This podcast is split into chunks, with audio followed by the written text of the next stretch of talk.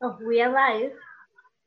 We are live. Hello, hello, everyone. Hello, family.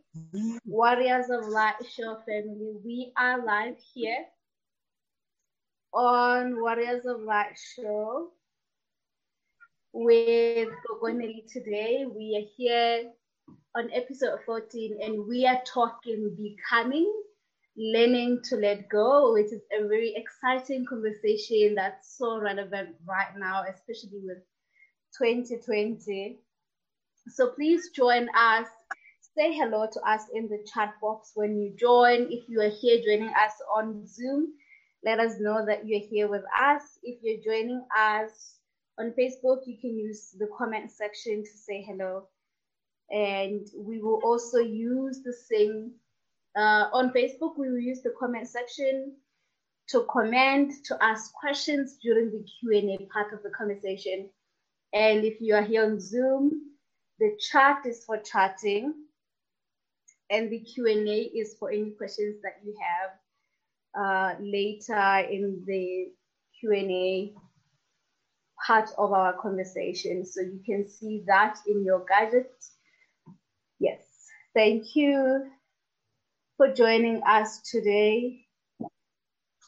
Tokoza Ruthie. I'm just going to quickly share this now and then we will jump in. Yes. Okay. Okay.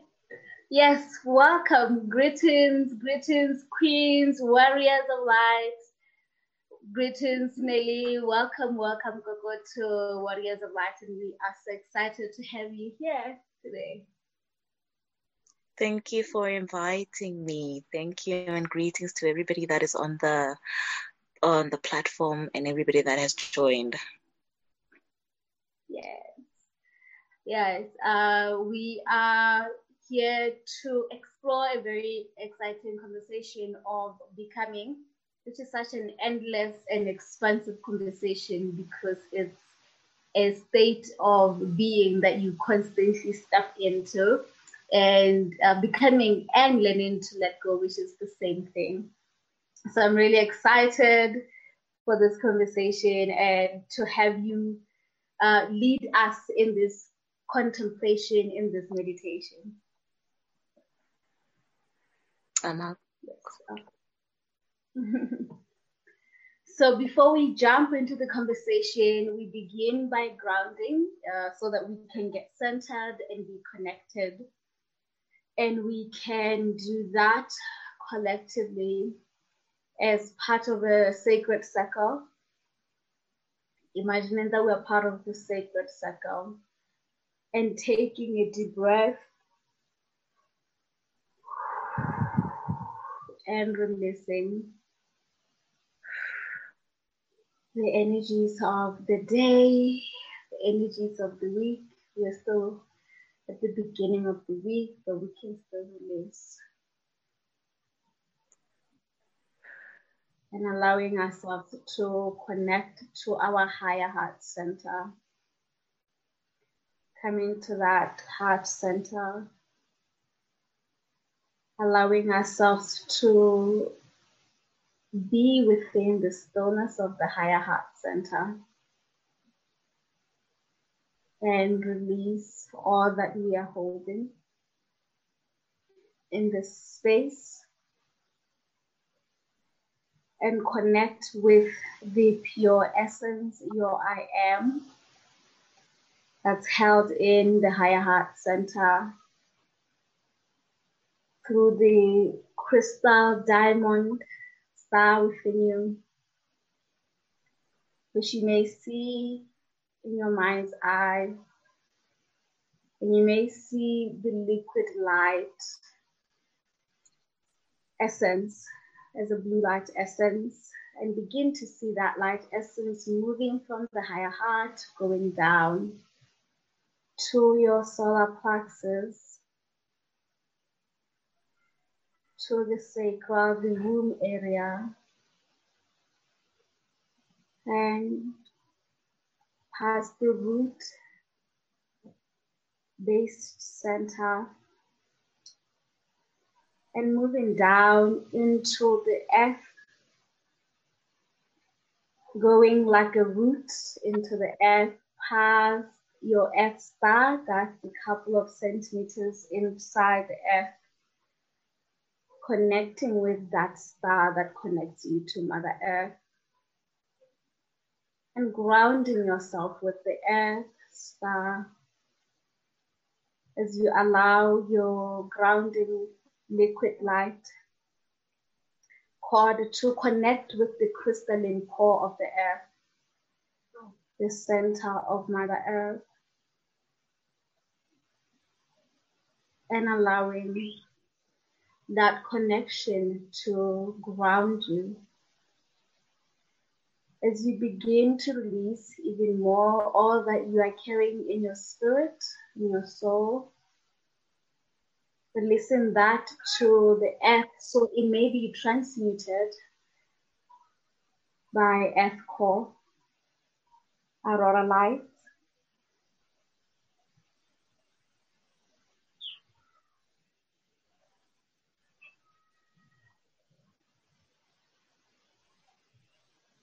And from the core of the earth also begin to receive the diamond light, diamond white light, the healing light from the core of the earth that's coming back up through the same grounding cord and moving, shooting through the earth star, past the soil, into your feet now, into the blood, into the bones, just activating, awakening you, connecting you with the primordial Mother, connecting you with primordial wisdom that is coming from the crystalline core, moving throughout your whole body, covering your whole body, and allowing that to cleanse and heal you.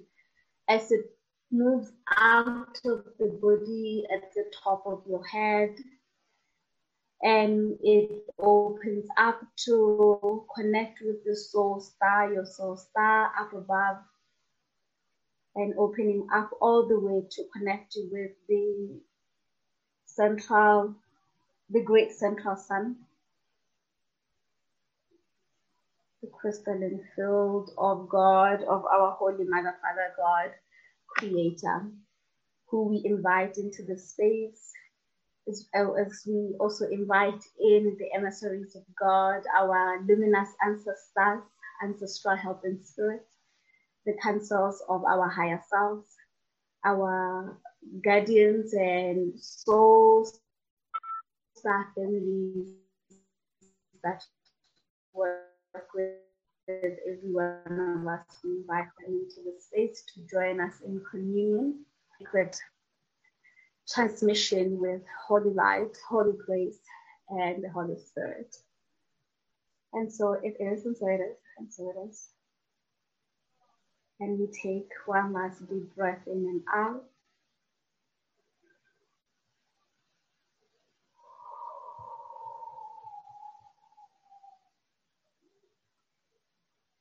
And opening our eyes.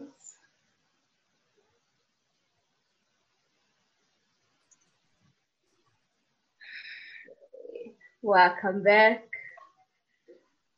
Hope you're feeling much better now. Lighter. Gogo. Um, yes. yes, Gogo. So the conversation of becoming is such a broad conversation, becoming and learning to let go. And this process of becoming is part of the journey, especially when you are within the spiritual path, spiritual awakening. There's so much transformation that happens and so much that we navigate and we move through and aspects of ourselves that we become with each level of, of, of this path, right? So let's begin at, at, at, at, this conversation of what becoming looks like. And maybe we can begin with your own perspective, opening up with how your journey of becoming has been like for you within this path. So, uh, my understanding of of of becoming, you know, sometimes you know when something becomes, it's you you're building something, but a lot of the times we get confused that it means that you have to build on things that are currently in existence. But sometimes you have to break things down in order to rebuild something which is new and which is fresh. And that's what actually scares it scared me at the beginning. And it scares a lot of people that actually you have to shed a few things to become something new you know? And you have to shed the ego you know? You have to shed um, your your perceptions about a few things you know? You literally have to let go of a few things in order to make room for something new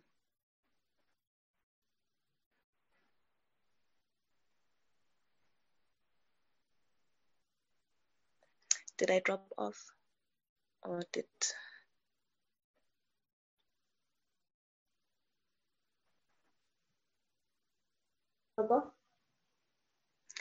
Um, I'm still here. I don't know. You, you got frozen there for a bit.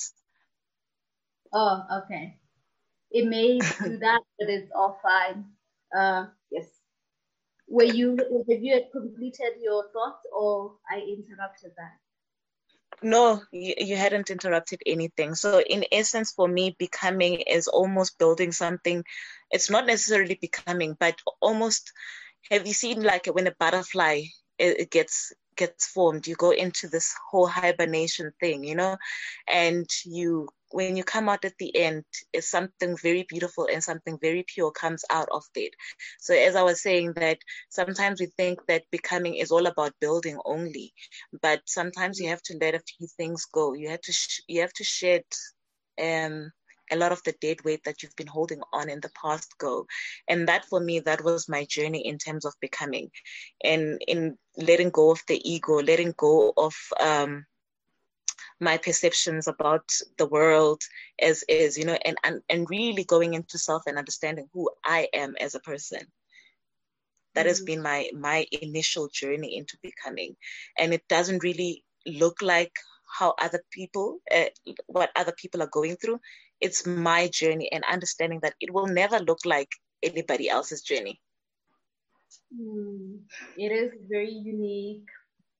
And at the same time, even though it's unique, there is specific patterns that almost all of us move through. And one of those patterns is the the breakdown of the ego as you are sharing. Everyone who's in the spiritual path your ego will be deeply challenged, right? The ego being the identity that you hold about yourself, that you believe to be you. And that identity is usually formed because of experiences you go through, right? And it can also just be uh, an identity you inherit, right?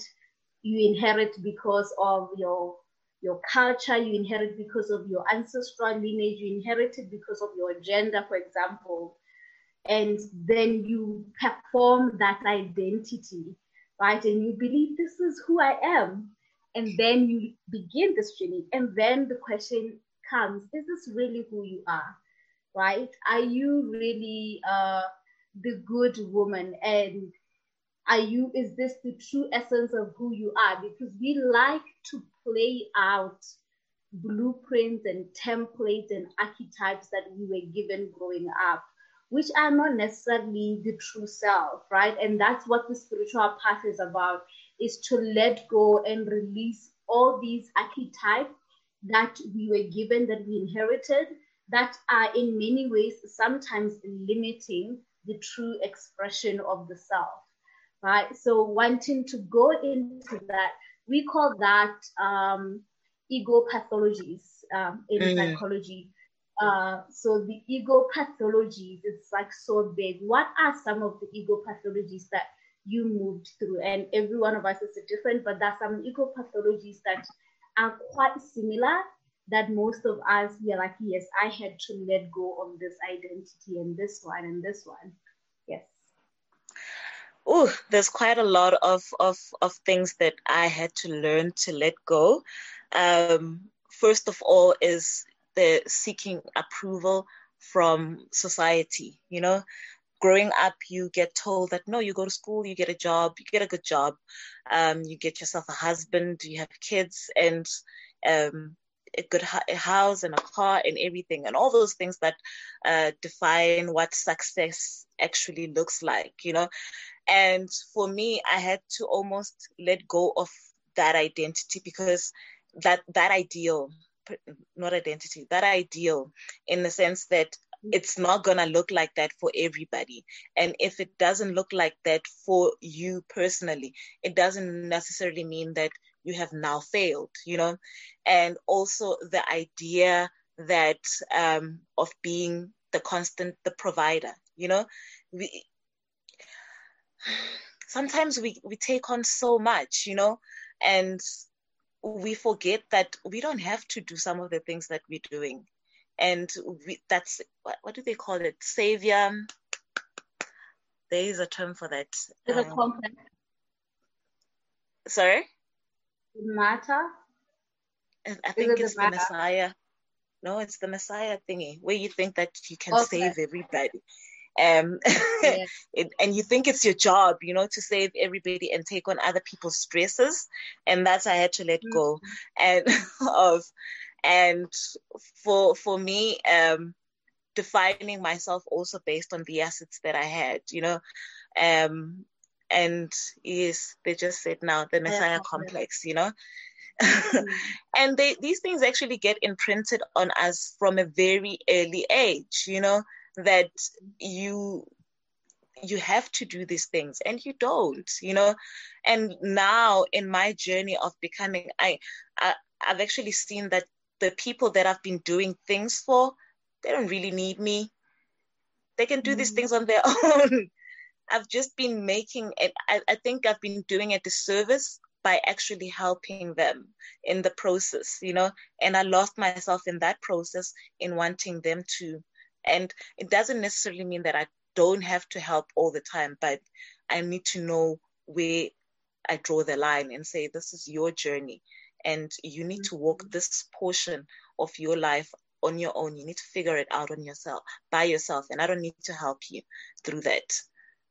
Mm, yes, that one is so big. I I think for for people who who are in like a service based uh, jobs, for lack of a better word. So people where our job is to be in service to other people. There's always that. And it's also called the vow of service, where you make a vow that I will always be in service of others. I will always help other people. I will always be available to save the world, right? And it begins sometimes as like a noble idea, right? And then it can, in most times, it actually becomes a trauma response. It's not necessarily that we're being noble by being in service most of the time, some of the time. Sometimes it's the ego's way of creating order. Like that's what I discovered when I was moving through the same ego pathology, where I realized being a firstborn in my family, firstborn in daughter as well as firstborn grandchild, um, it became almost like the way that I am, the expectation that's required. But at the same time, I will move towards that most of the time when there is chaos happening, like when the other younger siblings are doing something chaotic. And so to respond to that chaos, I'll try to assign everyone all this responsibility and fix whatever is happening right? And it can also go deeper into, oh, I actually also did this with my parents, where I was like, I'll see chaos in the home, let me fix it so that the chaos will not exist, right? So we spoke also about how, like, sometimes there is the noble desire, but it can also move to no, you are actually responding to trauma. You are doing this because you're trying to control something chaotic happening in your world. Yes, it's that deep seated desire to want to control everything around you. And at some point, you need to sit down and realize that you cannot control everything. You don't have the power. We all do not have the power. And in us trying sometimes when I when I did some time when I took some time to reflect, sometimes all of these things we call them noble acts, they're actually it's maybe good for the person that you're doing it for, but it actually comes from a place of ego. You wanna, you know, you wanna get that compliment, and we may say that, oh, I'm I'm doing this out of the goodness of my heart and whatnot, but uh, it, it's not. it's not mm.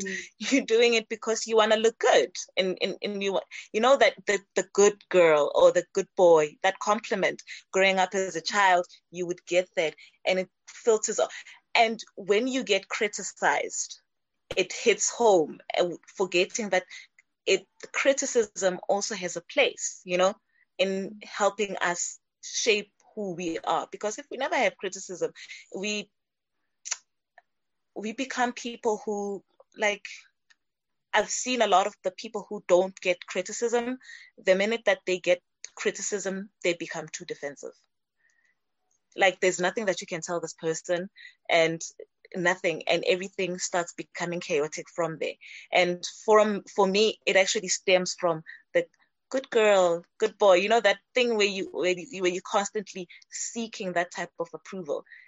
Mm and how how how did this continue for you when you started going into your spiritual path like this idea of being the good girl wanting to to perform that role of the good girl like how did this influence your journey within your spiritual awakening and your spiritual life it it in a sense that i had to now start not seek validation that i'm actually doing something good from the outside, you know. Um, you need to look within. And it's not necessarily that when you do something, you should seek validation. You should do things simply because it is right. It's the right thing to do, you know, and never doing it because you seek validation or you're seeking approval from somebody because it's a it's it's a tall order that never ha- seems to end. And when one task is completed another one will show up. And when one task is completed another one will show up. So you're constantly in the cycle where you're, you're, you're chasing. And you never really have time to breathe to really discover the things that you want to do because all the things that you're doing you're doing them because you're wanting approval. But what is it that joy really wants to do what is it that Nelly really wants to do? And what is it that you are here for? You know, your purpose. Because I'm pretty sure you you didn't come to this earth to become the good girl or the good boy or whatever. You came mm here for a specific purpose, and your ancestors brought you here, and they chose you to be in this here at this particular point in time for a very good pur- for a specific purpose. And mm. that for me in my journey, I had to understand that they're not gonna like it. There won't be there will be people who are not gonna like it. And I'm not gonna get that um, praise and I'm not gonna get the the the validation. And I just need to do what I'm required to do by my ancestors and by God. Mm. Yes, that's always so difficult. The um, I, I call it the wound of, of, of belonging, right? Like the approval when we want other people to approve our path, to approve how we live our lives is because of the tribal energy. To exist and to be part of the tribe, you have to to perform a specific role and be like the other tribe members, right? And in ancient times, in primordial times, at the the waves where tribes became important, that conversation came because of like resources and needing to protect, you know, uh, these resources. And so we created tribes, and with those tribes, we say this land belongs to us, right? And in those ancient times, if you don't have a tribe, you will not survive the winter because you will not have people to help you with, you know, with that with the resources because they belong to groups of people and it's just you. So the idea of not being part of the tribe is actually very terrifying. And it's not actually a mental thing, it's a blood thing. It's like even your DNA feels very attacked by the idea of you choosing to step away from the tribe, from the norm, from how other people are doing, because that is what kept the tribe safe. So now here you are venturing out and you're saying, oh yeah, me, I'm not going to, I'm going to begin, uh, you know, these kind of pro- practices. They look at you like, oh my God, she wants to die because you're basically the tribe. Go venture out. And this is why parents struggle a lot when you are on this path. They, mm-hmm. they don't understand why you're trying to leave the, the, the tribe and I actually understand completely me being a parent when if one of my kids started doing something extremely different from I would also be a bit concerned but you also need to trust but at the same time in us seeking who we are and, and us understanding that it's not going to look the same for other people like other what other people look it looks like for them. We also need to understand that we actually do need the community but there's boundaries. Too much of everything is is is not it's not a good thing you know? There's there's there's boundaries. And hence that in in in you know um you understand who you are and understand your community and find where you fit in in in, in the greater in, in the community that's good but if you try to almost mimic everything that you it that your community is doing simply because you want to appease people and not because this is your purpose. I don't know if it makes sense. Then it becomes problematic. I don't know if I'm making sense. Mm. The commu- being part of a community is who we are as a black people. We are communal people, but at the same time, we also need to find our own self within that community set, setting, um, which is a bit tricky. It becomes a bit tricky for a lot of individuals in say that, okay, I'm part of this bigger community and where do I fit in, in in terms of this? Who is me? You know, because the community will always try to dictate in terms of what you should do and what you shouldn't do and whatnot. And these are practices that have been there for many, many years. And because the, our ancestors probably saw it fit that things need to be done in a certain way, maybe to protect uh, us individually from certain things, or maybe to protect the community at large from certain things, you know. Um, but at the same time, there needs to be boundaries. Um, I'll, I'll make an example with Opash, you know. Um, Opasha, there is instances where we all pasha as a community you know and then there's instances where we pasha on our own as a, as a person you know and there's instances where a family pashas you know on, on as a as a collective you know and for me you know um that is telling that we all have our own guides my guides nelly's guides and then we have guides for the family and we have guides for the for the community. And so, therefore, we need to find our own way to be ourselves in this communal. Um, Yes. Yes, yes, absolutely. I love that. Um, because otherwise, we will not be able to evolve and grow. And the, this path will require that at some point you do have to have that direct relationship with your own guides with god and then you can come and share with the community or have sacred spaces where we are all doing that together and one of the other things about the wound of belonging i'm discovering that it's actually an illusion. You cannot ever belong. It's not possible to not ever belong. And it's only a story that you will tell yourself because even if you do leave the tribe that you were part of, even if you move away from how things are done, from your particular tribe, you will find another tribe that does things the way that you are currently exploring them. So it's similar in how we are finding each other, people who are on the spiritual path.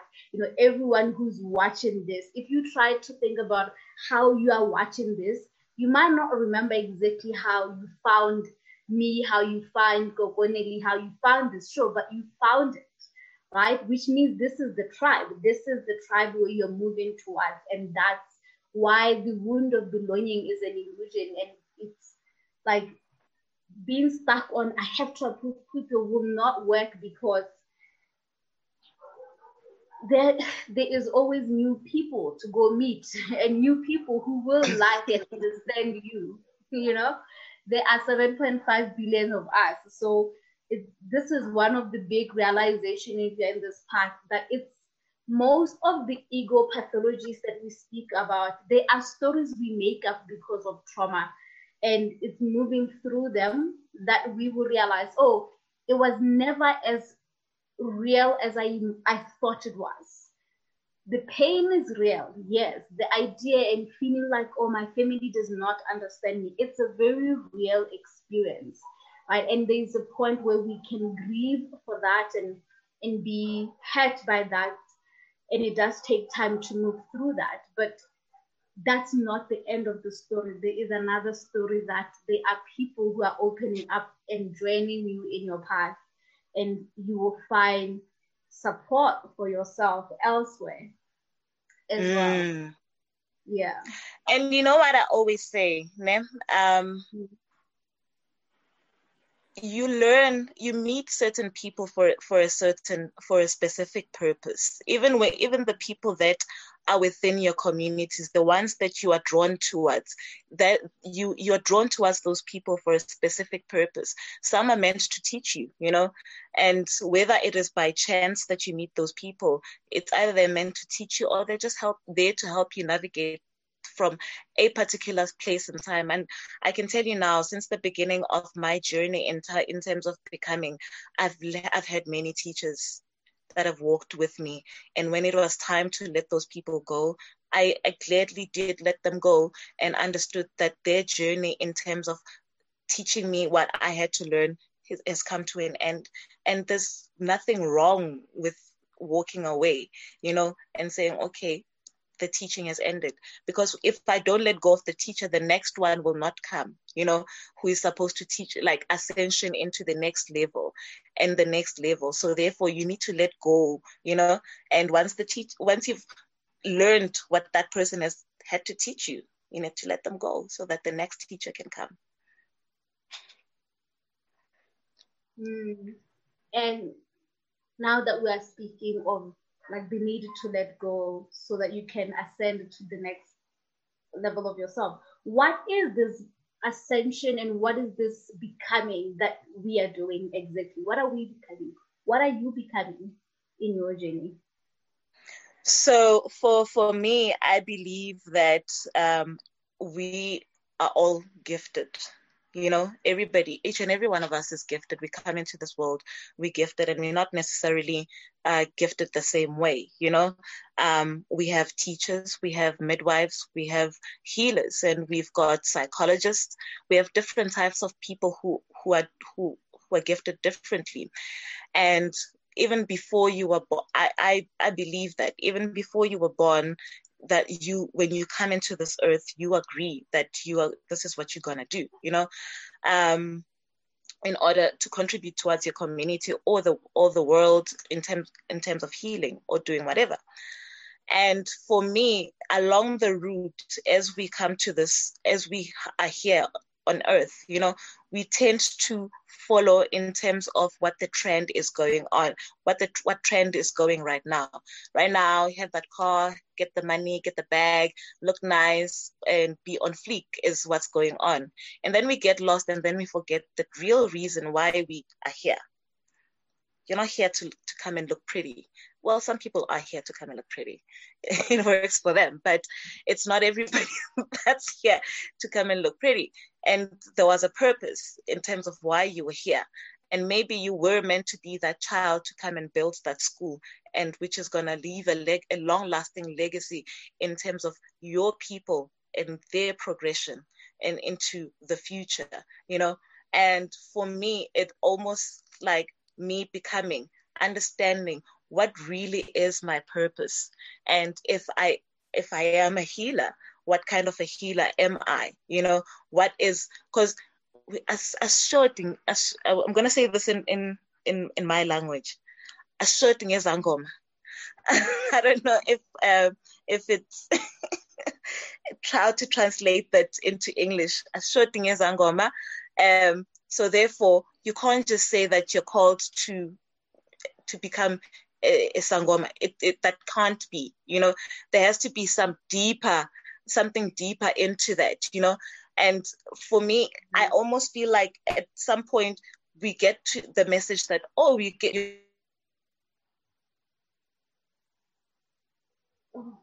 you are on mute. Uh, okay. sorry a call you came in. oh okay. Sorry a call came in mm. sorry.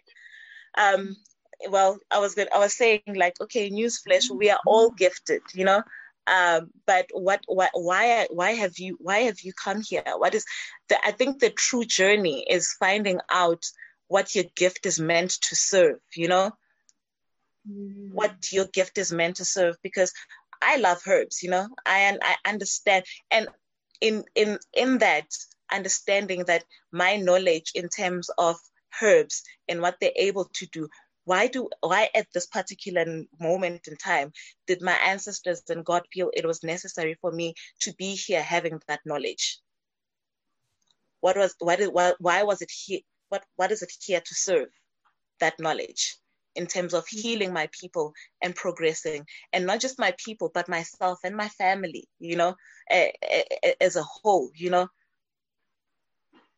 mm. Ooh, I love this so much. Yes. I love that you are saying that it's not your purpose to become just become a sangoma. The sangoma, the healer, the herbalist is just the title. What's underneath that? Like why why must you know herbs? Why must you be the musician who's singing music for people? Why are you the writer? Why are you the speaker?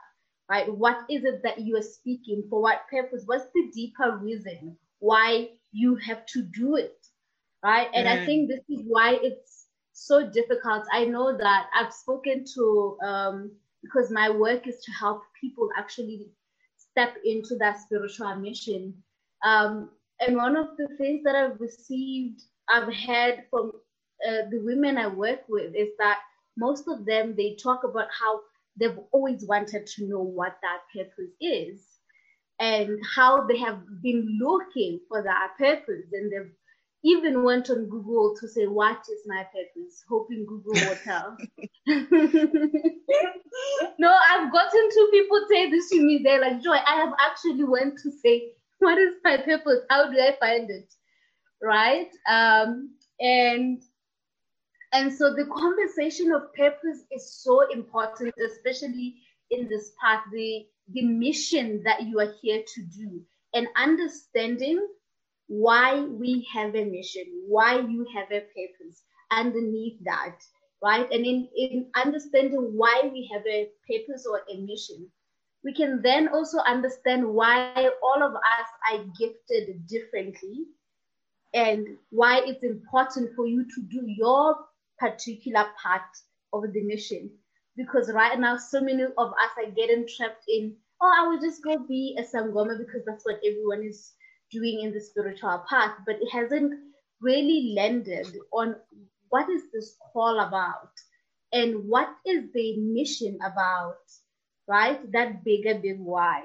So what have you discovered in your own becoming and how uh, how that has helped you uh, to to let go of whatever it is you need to let go and then you can step into the mission and the purpose um, one of the, the biggest lessons that I, I I had to learn was to always humble myself and do not think that um, you're more important eh, than other people.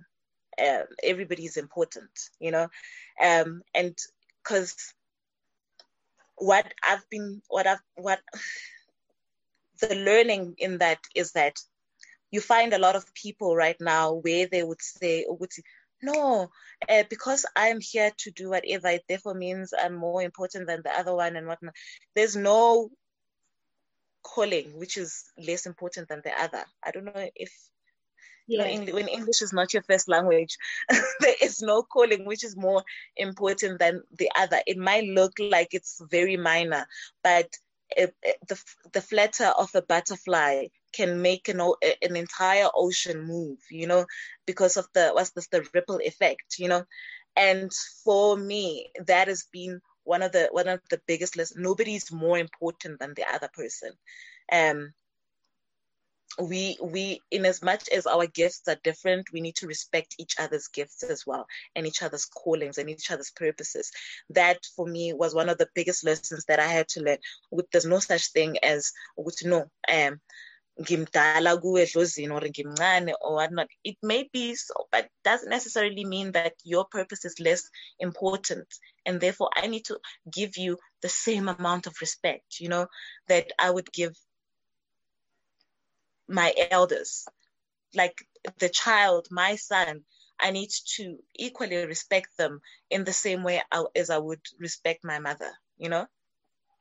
Mm, yes, yes, most definitely. Um, because now that's the territory of the ego when we begin to be trapped in that this particular role is more important, right?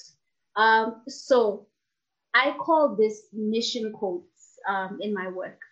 That every one of us, we have, you know, how if in your phone you have different apps, right? And each app, for it to function, there were specific codes that were punched in that mm-hmm. allowed that app to function to its maximum highest potential level, right?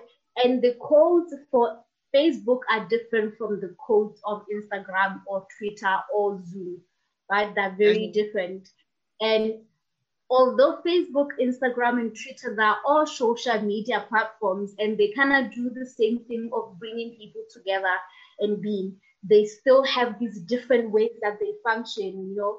Um, I believe the same is true for healers as well, light workers, those who are feeling called, all of us really we are different in that way. Some people are Facebook, some people are Twitter, Instagram, and this is what I call like the mission codes. Your mission has its own particular codes, and the task for for us in this journey when we are becoming is to keep discovering and understanding the codes and how they function and stepping into it to fully embody our own app because we are the app. We are the what did uh Gogo want to say?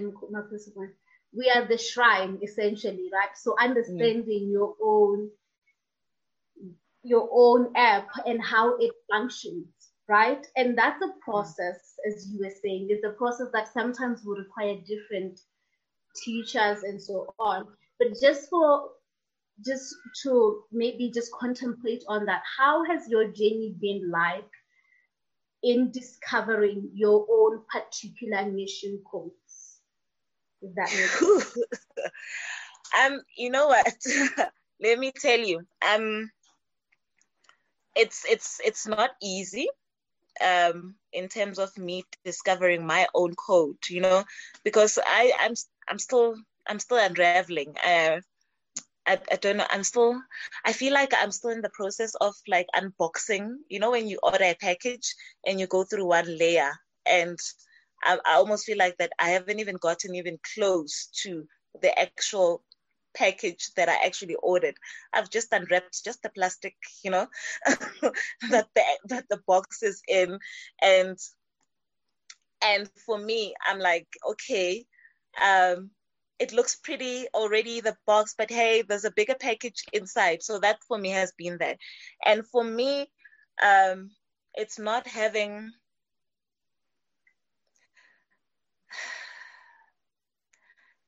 understanding that patience you know that patience for me is patience has been something very important um, in, in, in my journey, you know, and in understanding my code. Like some things are revealed right now. Um, I would have dreams, you know, and some dreams I would understand them right now, but some dreams, uh, their importance becomes relevant two years from now.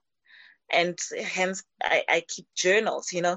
And for me in trying to understand my code I've, I've patience has been something that has been uh, very very important. And not having a wandering eye um, by a wandering eye i don't mean you know how we there's the saying that uh, having just looking around and trying to compare what you have with other people it's mm. it's not the same that's why you've got different names and you've got different DNAs. It's not going to be the same. And if it's if right now it may look messy and it may look out of order and it may look um, chaotic or something like that but understanding that my ancestors would not send me down a rabbit hole that has no end you know and having blind faith sometimes you know and just having faith that they, they've got me you know they've got me. Yeah. So, so that has been like patience has been the biggest thing. Patience, because eh, sometimes we want to see results now, and it doesn't work like that. Mm. It doesn't. Yeah. Uh, I was just having a conversation with a friend of mine, um, and we were talking about we are both artists. She's a musician. I'm a writer. Like it's one of my other gifts and we were talking about how sometimes when you're on the spiritual path, you can begin to feel like the spiritual path is the only purpose that you are to do. So let's say, for example, you are like a healer, practicing healer. You feel like I have to heal and I have to heal in a certain way. Like there is, we all have an idea, like when we look at the archetype of the healer, we have an idea of what that looks like. And so we all feel compelled to do it in the same way. And so we in our conversation today, we're just talking about how even that particular artistic gift is part of the code and it's also part of how you could also heal.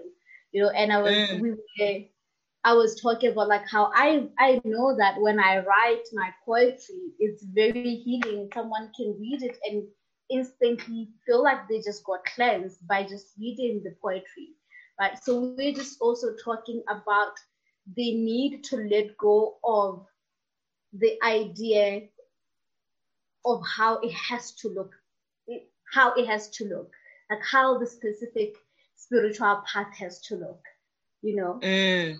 and navigating that. And so for you as someone who is uh, yeah, you are many things in your bio. I'm still I'm still decoding, hey? I'm still decoding in terms of trying to understand the code. I'm still decoding. There's things that I have here that I had dreams about and I had bought them, you know. And I've, I've got I've got a full set of uh, divining bones that I've never used. I've never used simply because I think uh, the teacher has not arrived. I've, I've, I haven't gotten to that to, to, to that level where I, I, I I, I can I can use them, you know. Um, but in, in my sense, I at this present moment, I, I'm just comfortable with understanding that I can divine without them. So I'm not sure why my ancestors eh, showed me them. I don't know mm. if it makes sense. I don't understand why my ancestors showed me them, but I'm guessing that maybe in time, in my journey to becoming, it will make sense in the future. Mm. I don't know if it makes sense. Like in it, mm. it will in, in, in as time progresses, it it will make sense. And I'm not gonna start now saying that, oh, joy is using bones. I want to use bones as well. No, I can't do that. Joy is mm. healing through writing. I must also write. No, I can't do that. You know, I've, I've mm-hmm. been gifted the gift of teaching, you know, um, that's that's that's something that comes naturally to me. I, I teaching, you know, I've been gifted the gift of music, you know, and that's something that comes naturally for me, and I heal through that, you know. Um, for me, I don't, I, I, I have no desires of becoming everything. You know, I don't know if it makes sense since having started my journey. I think I've let go of the idea of wanting it to look like how other how it looks like for other people. I've, I've I have no desires because with that, with knowledge comes great responsibility great responsibilities and the current responsibilities already I, it's for me i'm like okay we're still getting used to this idea you know that we're doing things this way you know and now I'm gonna pressure myself and put other responsibilities into the mix. That's a lot. We put ourselves through a lot and we give mm-hmm. ourselves mental stress unnecessarily sometimes. Mm. I... yes. I, imagine I completely me, agree. imagine me trying to. Sorry, yes, okay. I was saying, imagine me trying to to be an author now just because Joy is an author and she look she look she makes it look easy. you know? It looks good, you know, being an author. No. Yeah. But, but that's that's the struggle though. That's the struggle. Um I'm opening now also for questions. We may begin to share questions, everyone. Uh, if you have questions on on becoming and purpose and and letting go, uh, so the struggle, uh, particularly say in African spirituality, I don't know what your experience has been like. I feel like because in my own journey, I found I, I struggled to access knowledge, African spiritual knowledge. It wasn't easily accessible. I couldn't access it in the books. I couldn't access it even with the elders. I mean, the elders that do have it, they're not in Gaborone, in the capital city, mm. you know, and so this is juggling between my own life and trying to understand uh, African spiritual knowledge has been difficult. And being someone who feels called to the path of spirit, I do have to understand African spirituality. So that meant that I had to do this digging and excavating knowledge and reading and following other people and understanding other people's path. And I think I speak for most people, that's how most people awaken. We look outside first in the beginning to understand the world, to we use the words mm. that other people are using to understand. Like in recent time, in only recent time am I beginning to map particular ideas uh, in African spirituality to my language because even I, a lot of the things I understand in African spirituality are in Zulu and I'm not a Zulu speaker. I am Tswana, right? So like there's also that dissonance, that difficulty that people navigate where you you do feel compelled to um, you know, to read and research. And so at some point you begin to think, oh, to be a Sangoma, you have to be using bones because that's what you're hearing people sharing yeah. in, in the interwebs, you know. So then you feel like, oh, maybe that's what I'm supposed to also do. Or, you know, you use uh, the Bible or you use water. So, like navigating and mapping our mission code is actually quite difficult for mm. us in particular as, as African people because there is the lack of accessing knowledge, accessing mm. knowledge. Um, and how in the beginning, because of our education system, we believe that the way to access knowledge is through books. But of course, as you mm. become, you realize you can also just access this directly with your own guides. You could just ask them and they will tell you. But I know for in the beginning, navigating, I, I don't think any one of us can skip the research part of it, mm. right? And to truly navigate it, we need the discernment. May we speak mm. about discernment when we are becoming. And you may obviously also share on what I just shared. Mm. So, in, based on what you just said right now, Joy, in terms of seeking the knowledge and seeking the understanding, for me, honestly, I believe that um, there is nothing wrong with seeking knowledge and trying to understand things either through books or sitting with elders and asking them questions and and and you know. And I've been fortunate that my family is still a family is a family that is still deeply rooted in terms of tradition, you know, and how things are, are done, you know, uh, particularly my mother's family, they're very still deeply rooted in terms of our traditions and how things are done. And for me, that aspect in trying to gain the knowledge has been is has been it hasn't been that much of a challenge per se. And for me, I, I didn't just in terms of me seeking the knowledge, I, I wasn't only drawn to our African knowledge, but I was also drawn to everybody else's knowledge, like how the Indian people, uh, uh, uh, uh, that they, how that that system works, and how that religion works, and how that spirituality works. I think I spent some time also in the Middle East, just looking also at. I lived amongst Muslim people, and I got to understand. Um, that's when I had my aha moment that actually almost every uh, culture uses Impepho it might come in it might come in different methods or, or, or anything but almost every culture uses Impepho that's when I was like, hmm, this Impepho thing is showing up everywhere. But in any way, um, in your discernment, after the knowledge has been acquired and whatnot, it is very important to understand the things that look nice. Because sometimes you want something because it looks nice, you know, when some people are doing it. But then you need to almost understand that is it really part of your purpose? Or are you asking a fish to climb a tree you know? And it's never going to happen if you're asking a fish to climb a tree you know? And you when you when you for me i always say that when in doubt because also the ego gets in there in, in, in some way that when it looks nice you also want to look good you know? When it, it, joy looked very uh powerful and all of that when she was divining using bones and suddenly i want to say oh my gosh i also want to look like that you know? But maybe you should go back and phahla and ask your ancestors if that is really your, your path you know?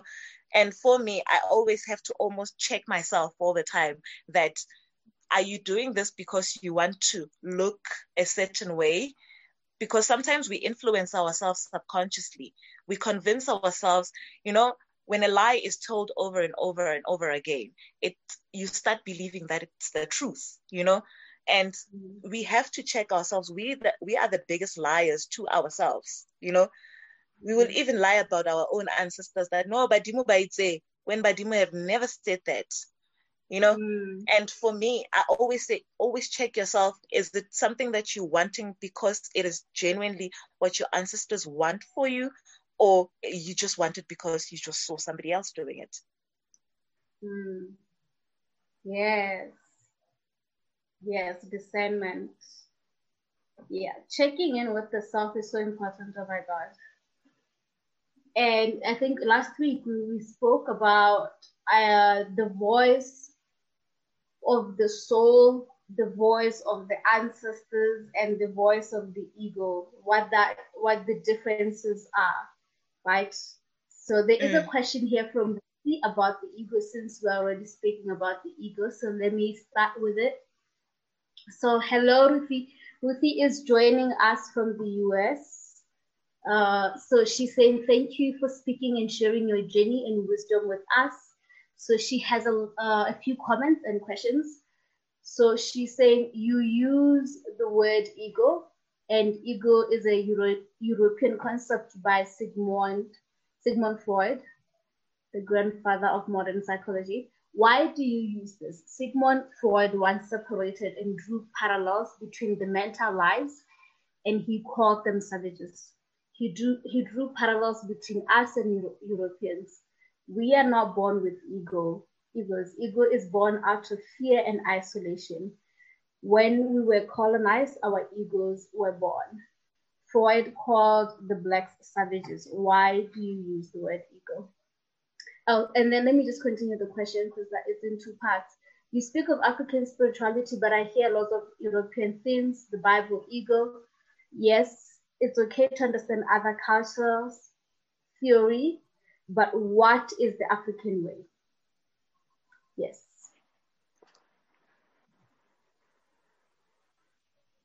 Yeah, that's that's the complete question. Oh, okay.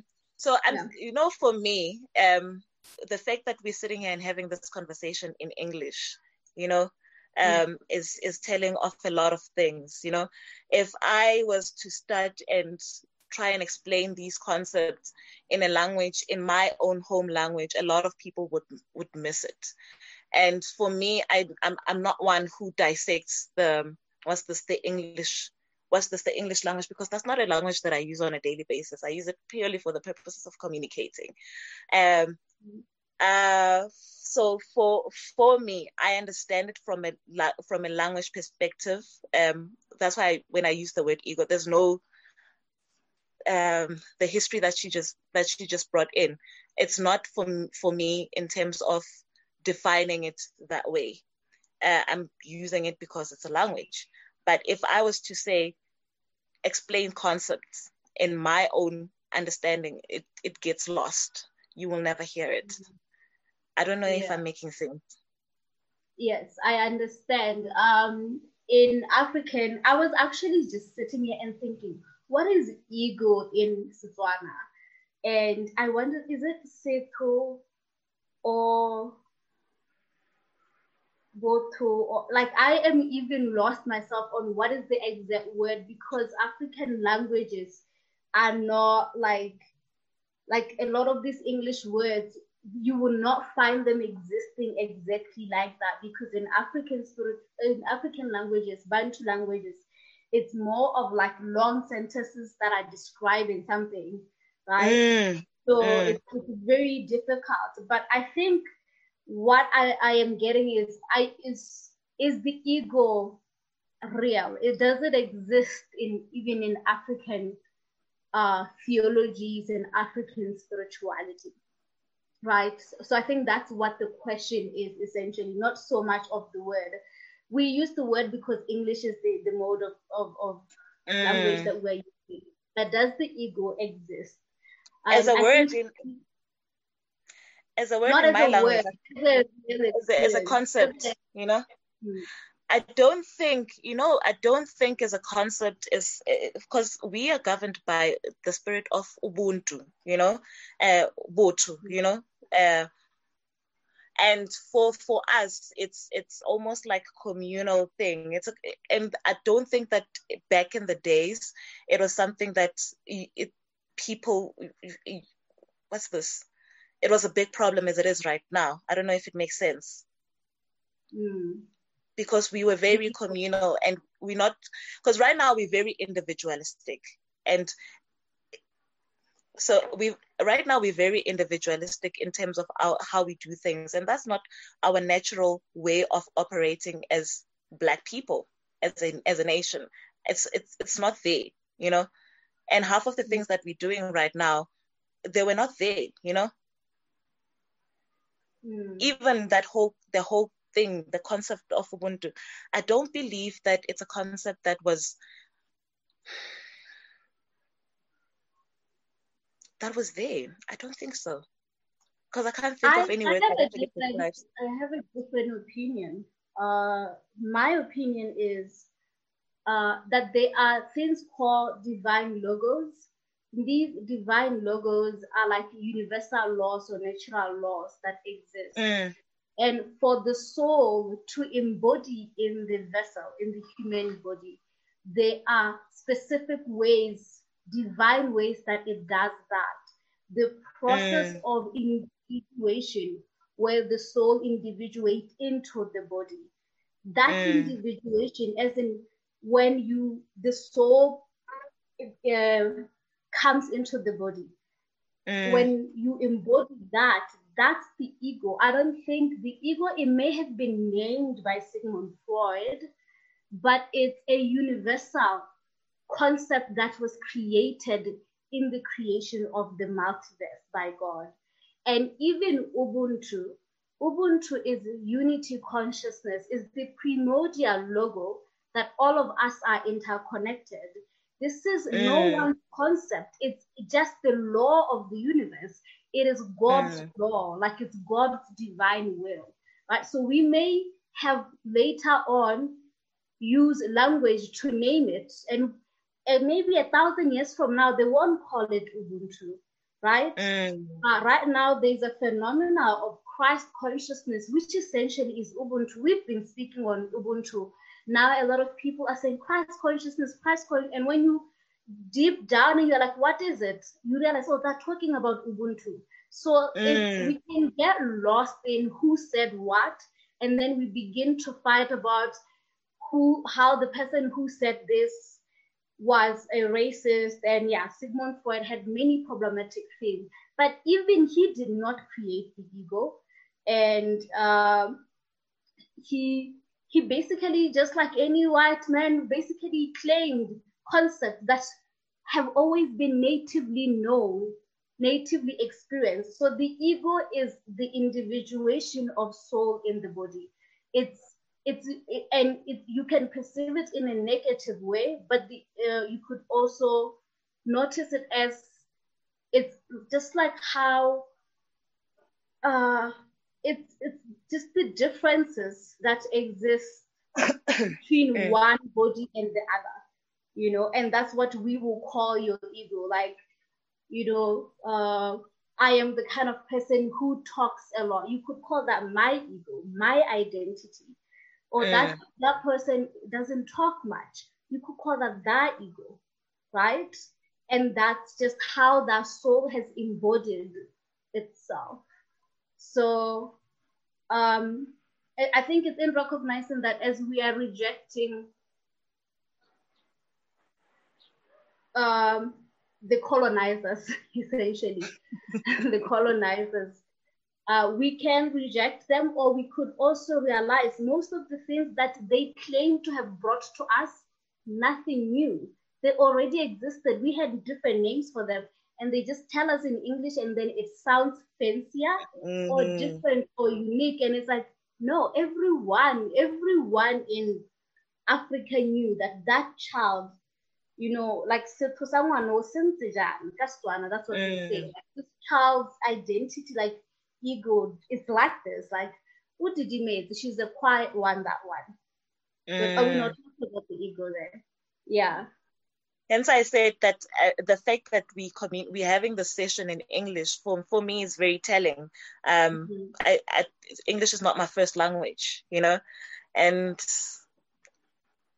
that's that yeah. it, it says a lot of things but uh and this is why i was saying there's a difference between the ego as a natural phenomena and then ego pathology. When the ego now like the we are no longer using that personality which is the projected personality you take yourself out into the world. If you begin eh. to use it in harmful ways, that's when we call it ego pathologies. And Mkhulu Menzi was just saying that this is called, it's related. For example, I can't pronounce this. Ukuzi Kwaja. Oh my God. Let me write. Let me see. Is it on the chat? It's on Facebook. Let me write. Oh, okay. Um, I'm like, I have no idea what language it is. I think it's in Zulu. That's why I said, let me see if I can pronounce it, if I can help you there. Ukuzi, oh, ukuzigqaja. Ukuzigqaja. So he was saying that's related to the ego. That's the. It's narcissism, but it's related to the ego. Um, so they, these, I personally believe that these concepts they already existed uh, here, and then they are um, then they are basically hijacked from African people and resold to mm-hmm. us as big concept and then we feel like they're foreign and this is a form of separating us from primordial language uh, sorry primordial la- knowledge from divine logos and it's a, mm. so it's important to recognize that like what are we rejecting? We, it could also be a self-rejection essentially, or actually rejection of the divine logos, which is rejection of source. I totally I understand what you what you're saying. I understand mm completely and I agree. Yes. Okay. Okay. Um, so I hope that's helpful, Ruthie. Uh, like why we're using the ego is to move beyond the man who who popularized it. He did not create the ego. He did not come up with that concept. He stole it from God. it's already here. okay. So um, I hope that that was clear for you, but it's also understandable if you don't resonate.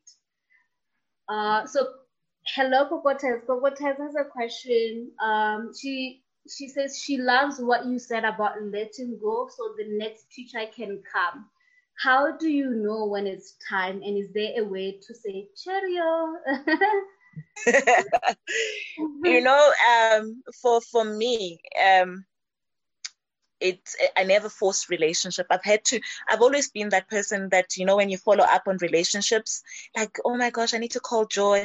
The moment it becomes a chore, I like no, this it can't be a chore, you know. And for me, when it comes to teachers in terms of letting go and whatnot, it's not necessarily saying cheerio, you know, but um, there's never like a different in the same way that there will never be a definite moment where you can actually recount when I met this person, you know, because suddenly you wake up and joy is like in my life and like joy is teaching me so much things, you know, and we constantly have teachers around us. It's just that we don't give them the titles of teacher. I, I recognize my teachers because they, they, they, they, after meeting them, I realized the big shift, you know, in terms of how I do things and, and, and, you know, and for me, mm-hmm I don't I don't suddenly now because I've met a new teacher now I'm gonna be um say goodbye to the old teacher. Who knows? Maybe they will come back and they have something new that they have to teach me. And for me, there's never like a moment where there's like, oh, goodbye or something like that, you know. And I I do actually ask my my my guides, my ancestors, in terms of um because I take everything with a pinch of salt. Hey, I I don't just. Uh, because sometimes we we think oh my gosh joy is cool and then suddenly you want to be taught by joy well that may be so but is that what your ancestors want for, for you is there something that they want to, that joy to teach you you know because the moment that you start doing things because you think it's the best you know before consulting with your ancestors it's it's it's it's you start having problems so just to answer uh, Gogote's um, there's no moment where I say Cheerios. I still have most of the mm-hmm. people that have taught me uh, uh, things, and as the new teachers come in, I've I realize in the other the old like the teachers that have been there, them drifting away, and understanding that it has nothing to do with me. The time that they had on all the things, the teachings that they have, they were there to teach me. They they've taught me and hence they're drifting away or there's suddenly now distance between us or people just become busy you know? And for me I, t- I take it like that you know? And don't i don't force um force that teacher or relationship when it ends, it ends for me. And I let it go and I understand that it has nothing to do with me. And it doesn't necessarily mean that the teacher did something wrong or they're not good at teaching what they were there to teach me, it's over. You know, it, they've taught me, and I need to move on to the next teacher. Mm. Yes, and what I I noticed, and it's, you mentioned this earlier, is that a lot of the people who you are going to connect with on your spiritual path they are already like there is an already existing sacred contract that you already have with them at a soul spiritual level. So they just will naturally come when it's time. Like you don't even have to go look for the teacher you know? The teacher just mm-hmm. suddenly is there and you're like oh how did i meet person you know you don't yeah so that's also part of the process of letting go like releasing the idea that you are in control of who the teacher is. Like there is a higher realm, higher forces in control, higher sacred contract that your higher self has created. And so of course we have to be discerning when uh, when a teacher comes up in our path. But most time when it's in alignment with the highest level or the highest timeline for you and it's part of your sacred contract uh, it will like there will be that resonance. It will feel good in the body you know. And these are things you need to check your own discernment like well, i don't know what to call it like things blue tick of your discernment list i don't know if you have discernment list like mm. what to look for to check if it's in alignment. But yes uh, so the teachers just naturally come um, when you are ready for them mm. and they just uh, and so it all happens organically actually. I've noticed that. Mm, it does.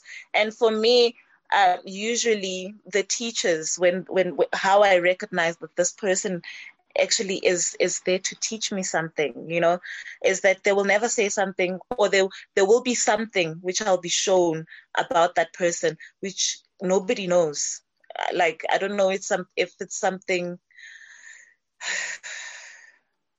if it so it's it's like I'll have I'll have a vision about that person or, or or some and it will be about something that is not public knowledge. It's not public knowledge. Maybe that I would be like, Joy has X, Y, and Z, you know, and it's not mm-hmm. public knowledge. And then I'll, I'll say, I had a dream about you, and it's it, and then this and this and this and this and this and you'd be like you mean this thing you know and you if it if it is a dream about a thing you know and you come in you mean this thing and for me that's that it mustn't be something in a sense that it's so foreign to the point that before you even arrived i like there were no traces that you were actually coming i don't know if it makes sense there should mm. be a mm. bits and traces that you are coming either a dream or or something or the, knowledge maybe you're there to impart that it there's a person who's coming and she's going to teach you this. It must not be like a surprise, like ta-da, we are here. it must not be a mm. surprise. Uh, that's, that's for me. Mm-hmm. And it, you know, what, for me, if if they must not even bring chaos into your life, in a sense that if they they come into your space and they find that the teacher that who's currently occupying the space is still there they it, it it it can't be that they come in and bring chaos and suddenly there's uh, beef or anything like that then it must tell you that there's something wrong here i don't know mm. if it makes sense mm. definitely. It makes sense. Uh, yeah um that's interesting because I was having a conversation on what are your thoughts on is it necessary sometimes to have not so great experiences in your spiritual path as part of your initiation into your true self, which will mean that you will require a teacher who might take you through that experience that is not ideal, that is not nice, that pushes you. And in many ways, it, it will push you maybe away and then you come back to your true self, right? I say this because not everyone's journey in terms of like with teachers has been good. Mm. Some, some mm. people experience teachers who, in many ways, it feels like after you finish with them, you have to begin re- restart or rewire or recode and like or heal. I just learned. Yes, heal. Yes, and there's a lot of that conversation in African spirituality of sometimes there being trauma around the student and teacher dynamic within the spiritual path. You know, uh, for, for, I've heard a lot of stories in terms of um, the extent that um, the relationship of teacher and student, um, how things can really go bad. I know in some instances it has gone bad to the point that um, people die, you know, um, I was heartbroken that during COVID, um, there was such an. I read I read that in an article that somebody actually died um, by the hand of the of their yeah. teachers, and which is why for me I always say that your ancestors will never send you to a place where it's it's it's it's it's it's not an alignment with what they need or it's a place where um because sometimes we ourselves put ourselves in, in a compromising situation because we do things not because it is our path but because we do it because uh, what's this? Joy uh, it did it this way so therefore i must do it this way. Or joy uh, uh, this this particular healer for help and so therefore i will go there because they will help me. Sometimes it doesn't it, it's not like that you know? And hence i always say that you need to check yourself that when it comes to decisions about you and your ancestors it's not a decision that actually is you. Go back and ask source and mm-hmm. pray about it you know first and ask whether it is is this me nelly making the decision or is it my ancestors guiding me towards this particular place? I, for me, I don't actually for one second believe that my ancestors would want me to suffer or go through uh, immense hardship for J for no particular reason. You know, it, it's either it is meant to get rid of a particular trait that I have. There were instances where I was operating in the sense of I thought that I knew everything, you know? And then they humbled me, like, come down, you know? Come back to self, sit down and drink water, you know? And for me, that was that was that, you know. I had to go through that experience to actually remember that sit down and drink water, you know? And I mm. when it comes to the whole teacher and student thing, I think people are not praying enough about that. And phahla, you know, I know I say that um, prayer it's it's something else because phahla phahla and prayer is two different things. But when we say prayer, in when we use English for because there's there's no other word to describe it apart from saying prayer. But upah, you know, phahla. Ask your ancestors about it, you know, and what I've also realized is that in us phahla sipahla and everything, we're not taught because of the current environment. And I understand why it happens that you end up in a wrong place because we're not taught that this is the correct method on how on how you must communicate with your ancestors, you know. And suddenly now we're all told that we need to pass. Do you mm. know which spirits that you're inviting into your space? Let's start there. Because in in in in, in us partnering, we've just opened a spiritual we've just gone into the we've it's like opening a portal into the spiritual realm. And not every spirit that is there is good. There'll be good and bad spirits you know? And do you know who exactly are you inviting and why you're inviting that person? You know it's all love and light. Let's all phahla let's all sing kumbaya. But do we really know? And we're not taught those things. And i get mm-hmm. why there would be a disconnect in terms of what your ancestors want and what you want, you know, because you're not communicating them with, with them properly. And that's why you end up at places where you don't need to be. Yeah. This is part of why I created this platform because I personally feel that the core of this is lack of knowledge. You know, like it's it, that's the call because we don't know. There is a lot of hidden information, hidden history, uh, and distortions also that exist when it comes to the spiritual path. And most of us, especially those who are gifted, we are so eager to find our purpose, to step into our purpose, and uh, we we we go where we feel like there is information. And even if we're not given the true information, uh, usually it's always the love and light. Oh, just go partner with your candles and connect and call your ancestors.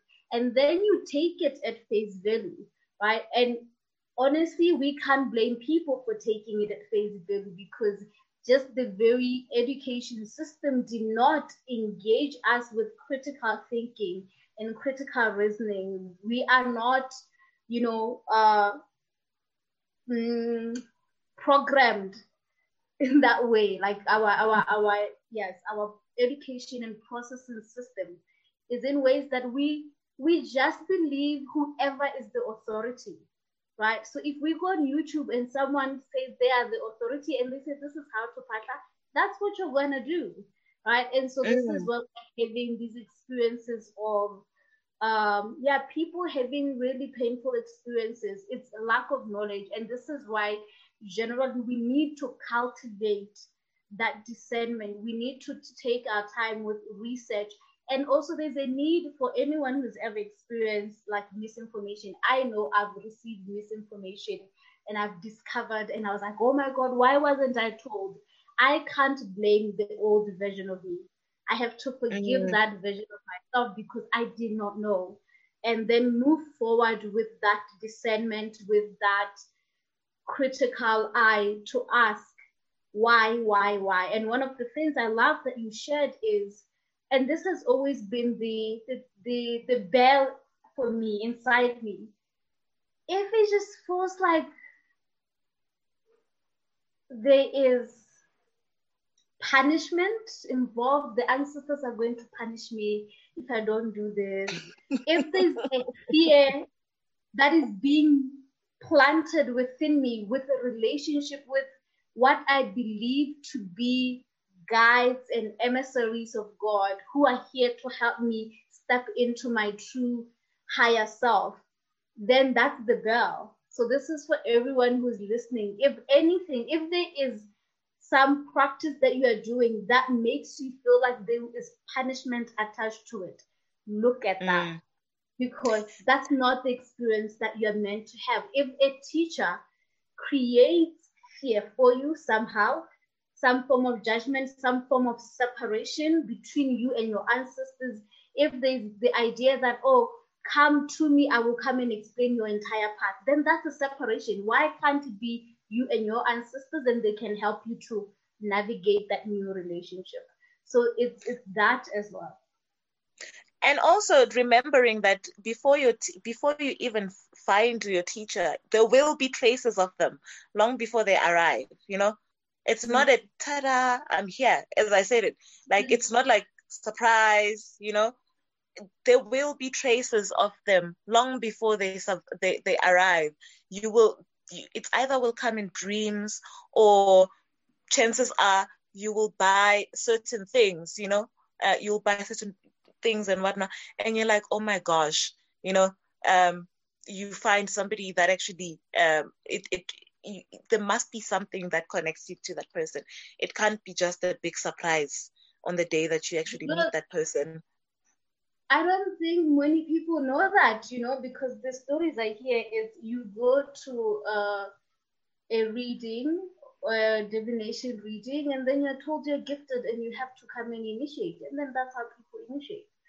You know, like that information that you have to take time. It has to be a conversation, uh, and it, you know you have to see it first, and you have to check in, and then only then can you continue? And that's a long process. Like, I mean, you should give yourself time with that rather than, oh, I was told to go do it. I, I, I have to do it now. Because there's also when you are told, if you don't do it, you're going to die. I can't tell you how many times people have told me that they were told that, that if you don't initiate now, you will die by the end of the year. What is that? Oh my God. I I was fortunate. I was fortunate for me. That's why I said that. I don't know. And maybe it's because uh, at home, you know, the, the, we've got healers and we've got uh, we, we still we're still very traditional in our way of doing things. And for me, I was fortunate that when my awakening began, you know, um, my my my grandfather literally came to me in a dream and had specific instructions for me. And there were as a point where uh, somebody had said that to me, and he literally came in a dream and um, what's this and spilled all that muti and he threw it away. And that's when I knew that I need to take a step back. I need to take a step back this man just literally legit he came to me running it was very violent he came to me running and he legit threw everything away um I was like, love and light, guys. I'm not saying that you're a bad person, but if my grandfather does something like that, it's a no. I'm walking away from this. Yeah. So really listen to your intuition and trust your intuition and also take whatever is being suggested to to the inner temple within you, inner uh, that shrine, and everyone who is involved in your spiritual path must approve, right? So this includes also this is another thing that we need to talk about. Yes, this includes your ancestors, this includes God, this also includes your higher self, but the most important, and people never talk about this, is your inner child. Like you are part of this conversation. The inner child is this this aspect of yourself. Do you feel safe? Right? This this is a a, a, a, a, a relationship that you are also part of. It's not just the ancestors who have to approve. You also have to check in with your own inner vessel, you alone, you alone and God. Like that also has to be checked as well. Right? Mm. Because there will always yeah. be that alarm bell at the back of your mind that will say, but uh, mm. that we, we always was this we always uh, ignore that voice the but and that voice has a lot of important things to deliver Mm, okay.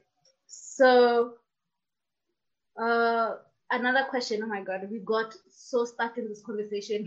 Let's move forward. uh, okay, so Pinky is asking I completely resonate with the concept of the ego pathology and the vow of service. Being someone who has childhood trauma, um, I ended up choosing a career of service. Yes, a lot of people who experience uh, extreme childhood trauma. I mean, all of us we do have childhood trauma, but like uh, where you know, essentially the trauma was yeah defining. She ended up choosing a career of service. So the question she has is, did her career choose her, or she chose it as part of trauma response? Great question. For me. Whew. So uh, I'm a legal professional. I wanted to be a doctor. I didn't I didn't want to be a lawyer. I wanted to be a doctor. and I don't know what happened. I think my parents probably couldn't afford med- medicine, uh, medical school. Um, and then I just went to law. I was like, oh, okay, you know. it was like, uh, okay, you know. And then I went and I studied law, you know. And that was that was that, you know. Um, in in some way um, there hasn't been uh, the, the in my how I've been using my degree it hasn't been for as an act of service to it can't be seen directly as an act of service. You can only see it now currently um, that it is an act of service when I help people at a price that you wouldn't it, you wouldn't get that under normal circumstances. And I help you just simply because I can. And it's not me uh, wanting to, what's this? That like, this is my career path. No. If mm-hmm. I have uh, spare time and I can help you, I, I legit help you, you know? Yeah. And the price would not be the same. So I don't think I chose my career, to, my career as uh, wanting to be of service to other people. I think that it's both. Uh, because I think one of the things we don't really understand is the sacred contracts we make before we are born. Before we are born, we create a blueprint of our experiences, and some parts of those blueprints include some traumatic experiences that you decide you want to heal through you, through your body, through your, your blood, right? And um, because you go through that particular trauma experience it leads you to the calling and that's because where the shadow is that's where the gift is held sometimes. So sometimes where your trauma is, it's where you will be gifted in because it's through going through that trauma that activates your what is called the siddhis, the, the Sanskrit word. Uh, they call it the siddhi. The siddhi are the divine logos like courage, love, mm. strength. Um, yeah, so these different things that come up, uh, compassion, uh, yeah, peace, all these things that we all aspire for. For mm. each each siddhi. So, for example, I'll give you guys an example with myself. Uh, my my my shadow is control. I always wanted to control everything, and that came as being a first child, a firstborn child, to I guess teenage parents because my mother was 19 and then so basically they were still kids so i had to also participate as a firstborn and do some parts of mothering and fathering which created a trauma response of control where i then grew up as someone who wants to always control things which mm. however underneath the control it made there is the gift of authority. Because i know how to control and manage things I'm really good in leadership and in authority in like this is what we're doing. Because my trauma forced me. And but this is also a gift like the ability to lead and be in authority. And the siddhi which is the highest level of this shadow is valour. And valour is really you could think of it as you know the medal of valour. They're like great saviors like mm. um courage and love like yeah so i'm kind of like that kind of person. In my highest level i will die for a mission. I will die for an idea. It's it comes from that it started with the shadow with the pain and it grew to create. When i am in my valour i am actually inspirational right? So i don't mm. look at our trauma as like oh did it then? Am i just a creation of that?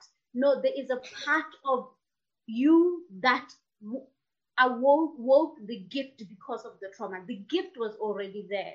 The trauma activated it in a particular way. And maybe that's why that's part of your blueprint or part of your, your sacred contract.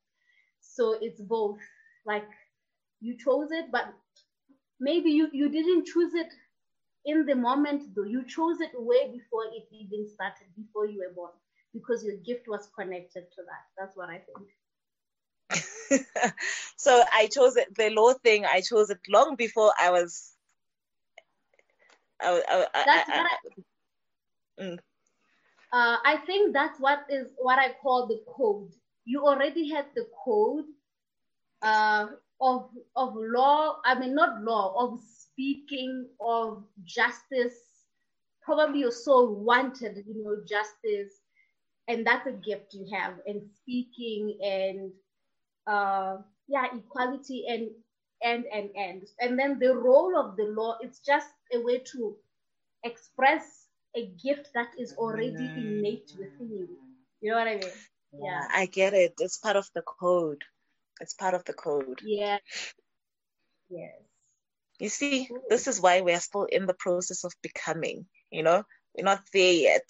We're mm-hmm. still trying to reach um, that that that our, our the best version of ourselves in some way. And sometimes you have to let go of the things that you thought you knew. Yes. Okay so one last question from Ruby. Uh, thank you both. Uh, with much respect i phahla I call in the I call in my ancestors the good one, the known and the unknown.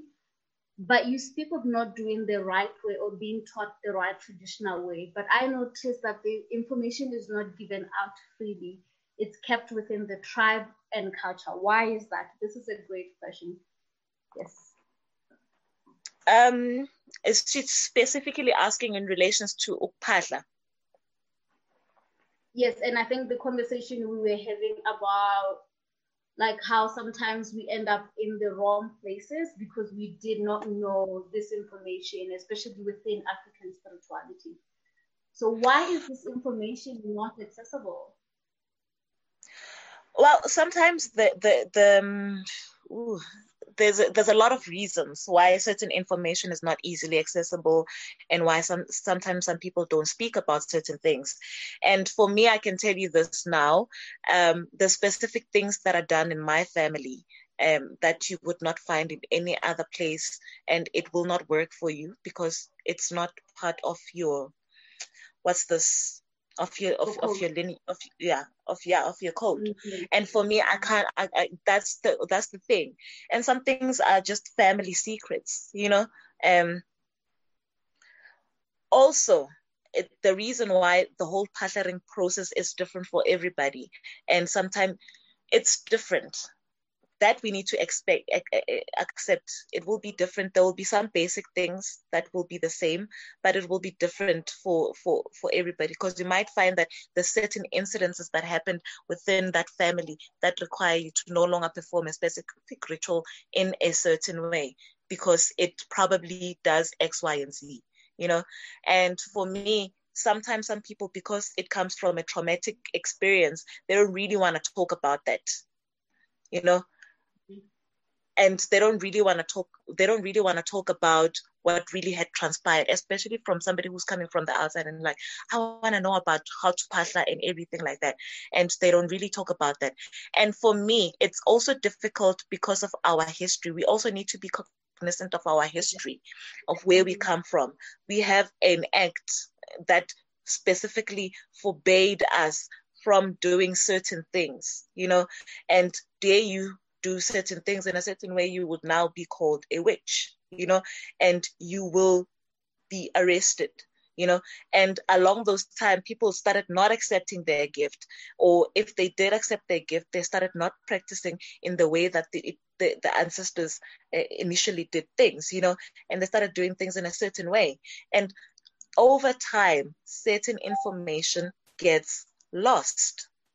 Mm. and that's why it's so hard to find some some information you know uh, there's a lot of factors that I, I like i can think of a lot of factors why it would be so hard to get the information there's a lot of factors and sometimes it's merely just to protect you as the person because as a mm-hmm. healer there's certain things that you get told that you're not supposed you can't even share certain things with another healer you know because of the amount of responsibility that information actually has you know um, that the, this is why they told you because they trust you enough to be able to not use this information for bad badly you know and you must preserve that information and as a healer as well, you can't tell the general public about certain things simply because you want there's an they need to be protected on of how it may turn out in the end, you know, because mm-hmm. we we work with with spirits and in as much as I said earlier, in as much as there's good spirits, we need to be cognizant of also the bad spirits and uh, the bad and the evil spirits, you know, at the same mm-hmm. time. Mm. And hence, sometimes it becomes very difficult when you want to in, to to access information, and also preserving the knowledge. Some people think that by not, they actually want to preserve the culture, you know, from uh, modification or uh, mm. expro- expropriation in some way, you know, preservation. Yeah. Yeah definitely a lot of aspects come into play with with sacred knowledge and um, the thing about like the spirits that are trickster spirits unbounded spirits uh, malevolent spirits is that their power is derived from distorting what is divine mm. and then using that to separate and delay the ascension the becoming the enlightenment of our species right So one of the reason why this is sacred knowledge is because if it's not in the public, it cannot be distorted. And then so for those who are going through initiation, then they will receive that information and then they will preserve it. And um, another element is also like what you are saying, it's that every lineage has a particular um, process and code that even if we were, for example, say we were healing with water, we might find that we don't heal in the same way.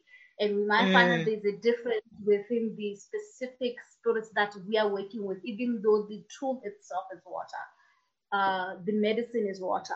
So that's why it will not serve me to learn how you do your healing because if I try to use your codes and way, it will not work with my people and my, my, my lineage. It will just be like, yeah, we have no idea what you're trying to do here.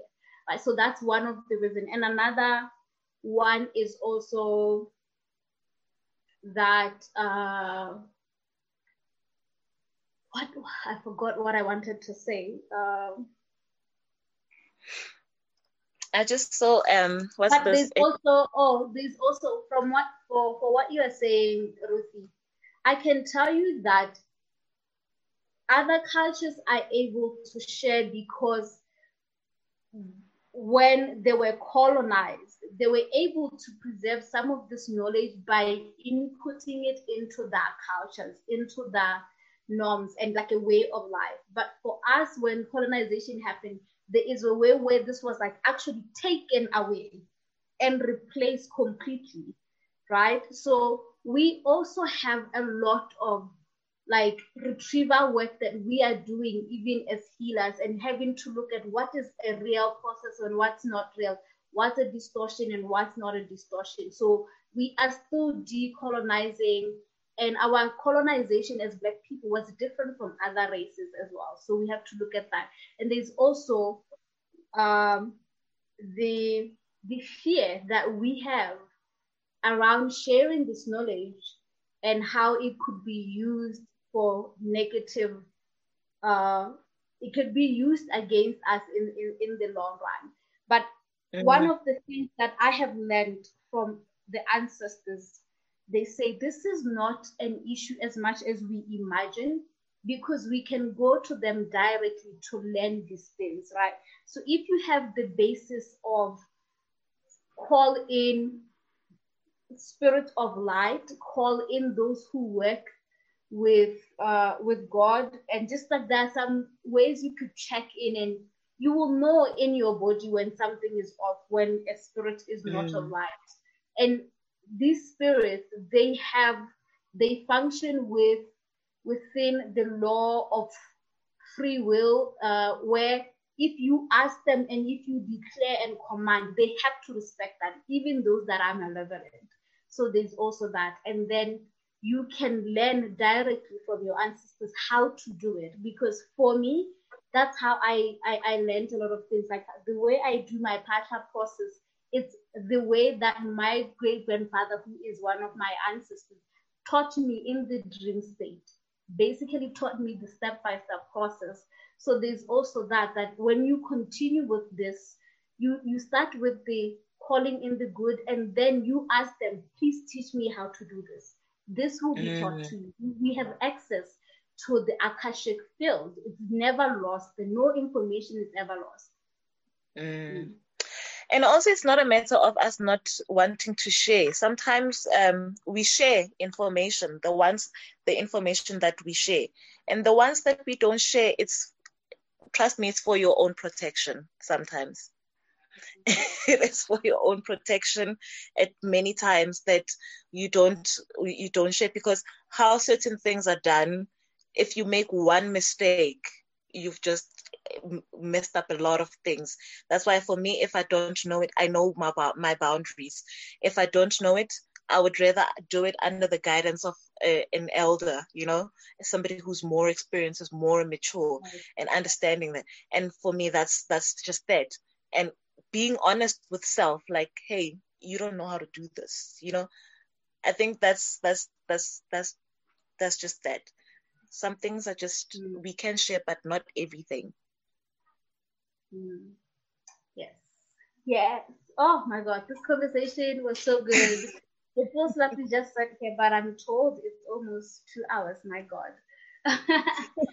Thank you so much for, for this conversation. I hope this has been illuminative for all of you who joined us and who are watching this, and uh, you learned a thing or two from this conversation. I learned a thing or two, and this has been really uh, just affirming to this journey of becoming and learning to let go and stepping into blind faith and surrender. And I think the takeaway is uh, the biggest ego pathology that we have to drop in if you are in the spiritual path is the idea that we know. Yes. Drop it. drop it. And this path is long. This path is the path of the mystery. So each time you think you know, you will keep having to let go and then step into another timeline, another information, become another version of yourself.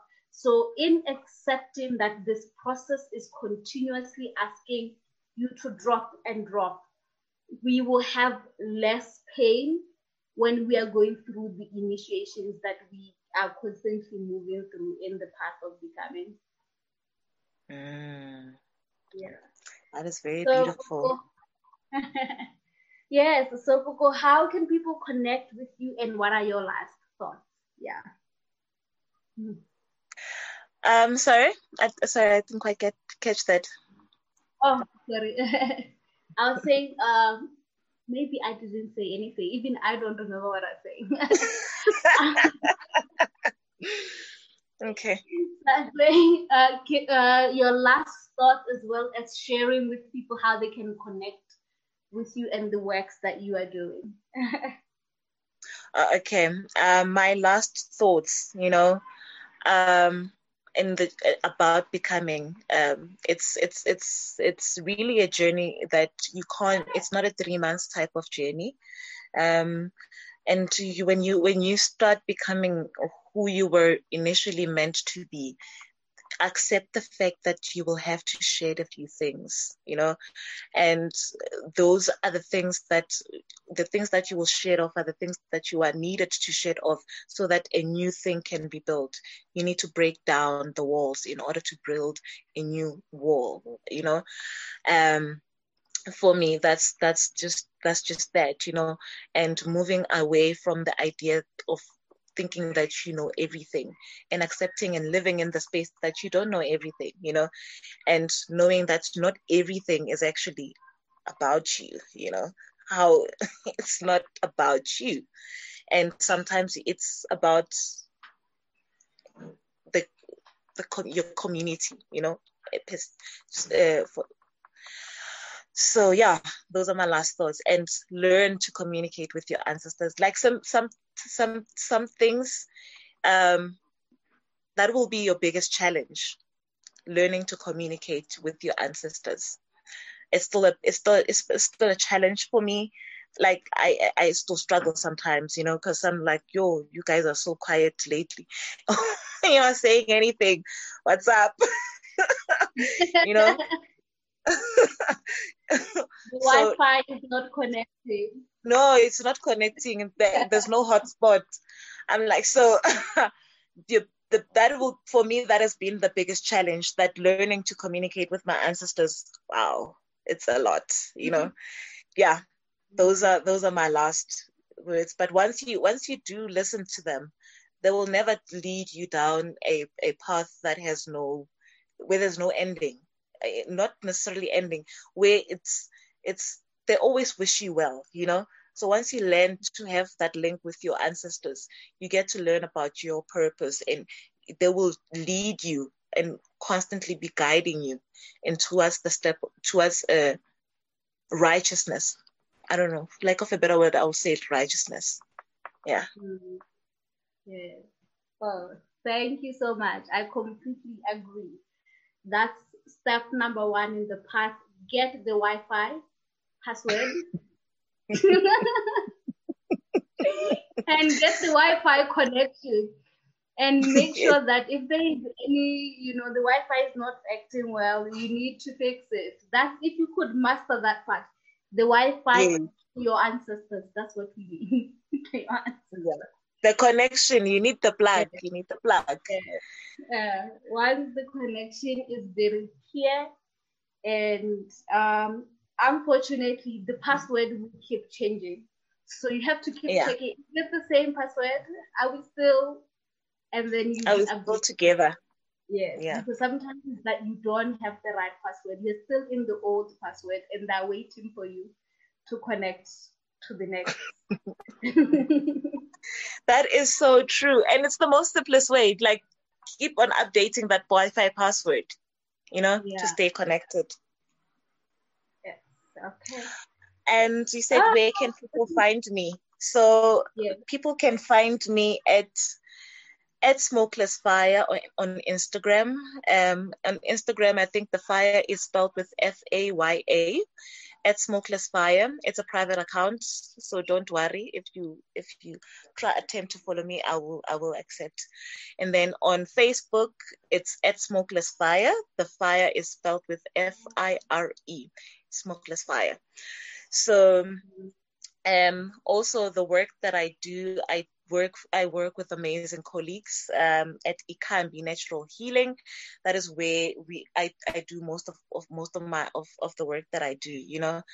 Um, so where you would find us on Ikambi, it's Ikambi Natural Healing on Instagram, on all the platforms, you know, Ikambi Natural Healing, Instagram, Facebook, and YouTube, and you get to find uh, most of the teachings that we that we deliver on uh, on on, on Sundays on mm. our in healing sessions. Yes, yes. Oh, Ikambi is the the place to be. You guys have been doing a lot of amazing work, and you've been offering also your wisdom around herbs and plants, and and so I've been learning a lot from you on herbs, and I think you have videos on YouTube, so you please go check them out to really learn about natural healing, how to heal naturally with the natural earth, the natural knowledge and processes. Yes, because we, we do deliver a lot of stuff about herbs, earth, um, and also spirituality, you know, using what the resources that uh, the the divine has given us, you know. Yeah. Thank you, thank you, thank you, thank you, everyone, for joining. All the questions are more than welcome. We learn through these questions, you know. We also, as like the ones who are like guiding this, we learn and refine through the questions. So they're more than welcome, Guti. And thank you, everyone, for joining and asking questions and just being part of this community. We are left with three more conversations uh, and then we will be wrapping up our masterclass series. I hope you've been having so much fun and that you will join us again on Friday, 5 p.m. Yes, and I'll see you next week and we will wrap up then. Yes. Okay. Thank you. Thank you. Good night. Good night.